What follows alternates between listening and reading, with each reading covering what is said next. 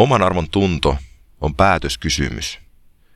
Onnellisuus ja tyytyväisyys on riippuvaisia sun päätöksistä. Saat tasan sen, mitä suostut sietämään ja minkä arvonen päätät olevas. Se millaista kohtelua koet ansaitsevas, niin sellaista sulle tarjoillaan.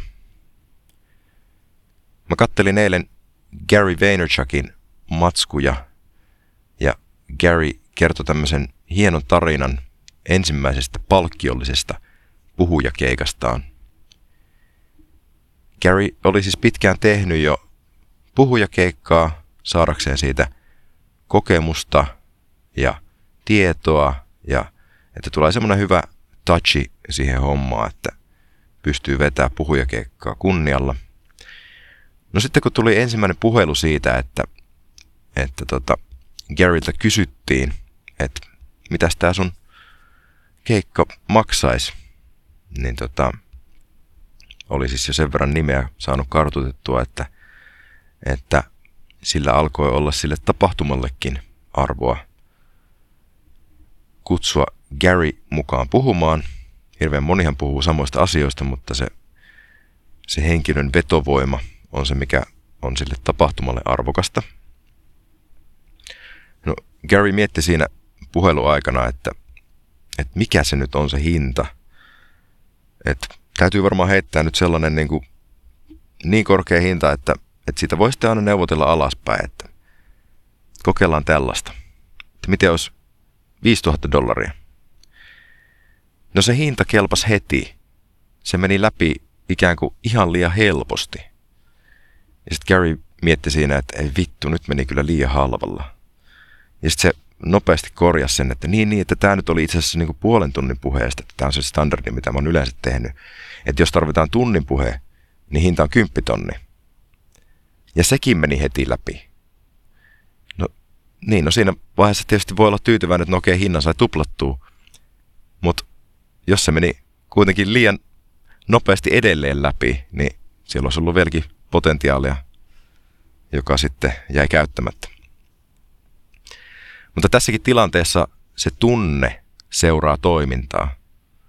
Kun Gary ilmoitti sen korkeamman hinnan ja se hyväksyttiin, niin se kokemus siitä oman työn arvosta muuttui. Se muuttui ihan saman tien, koska toiset uskoo siihen, niin silloin itsekin alkaa uskoa. Eli se oman arvon tunne, se hinta, tässä tapauksessa hinta, pitää nostaa sinne, missä sen kuuluu olla. Se pitää nostaa heti sinne, eikä jotenkin hitaasti hivuttamalla.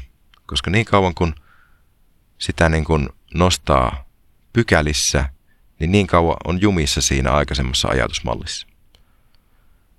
Kun olisi potentiaalia kuitenkin hirveän paljon enempää. Ja tässäkin tapauksessa molemmat oli sitä mieltä, että se duuni on sen arvonen. Sillä on sille tapahtuman järjestäjälle niin paljon arvoa sillä Garin paikalle tulemisella, että varmasti saa myytyä riittävästi lippuja konferenssiin.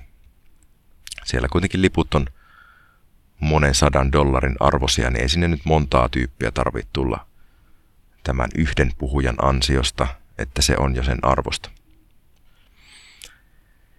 Suosittelen siis testaamaan sitä, miltä se itsen arvostaminen tuntuu ja mitä sitä seuraa.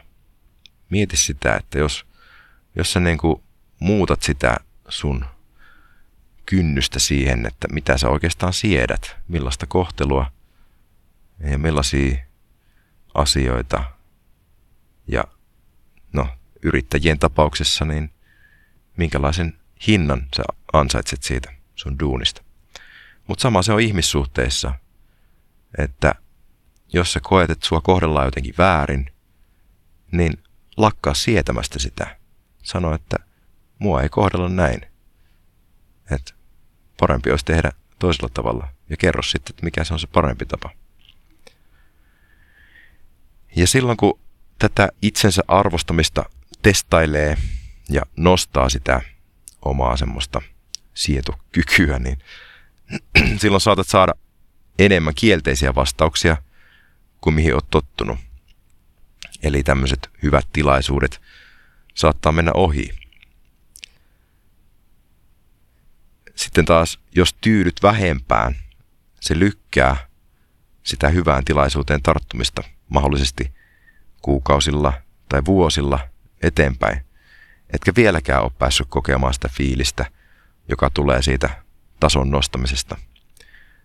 Se tunnepalkinto jää saamatta, etkä kehity.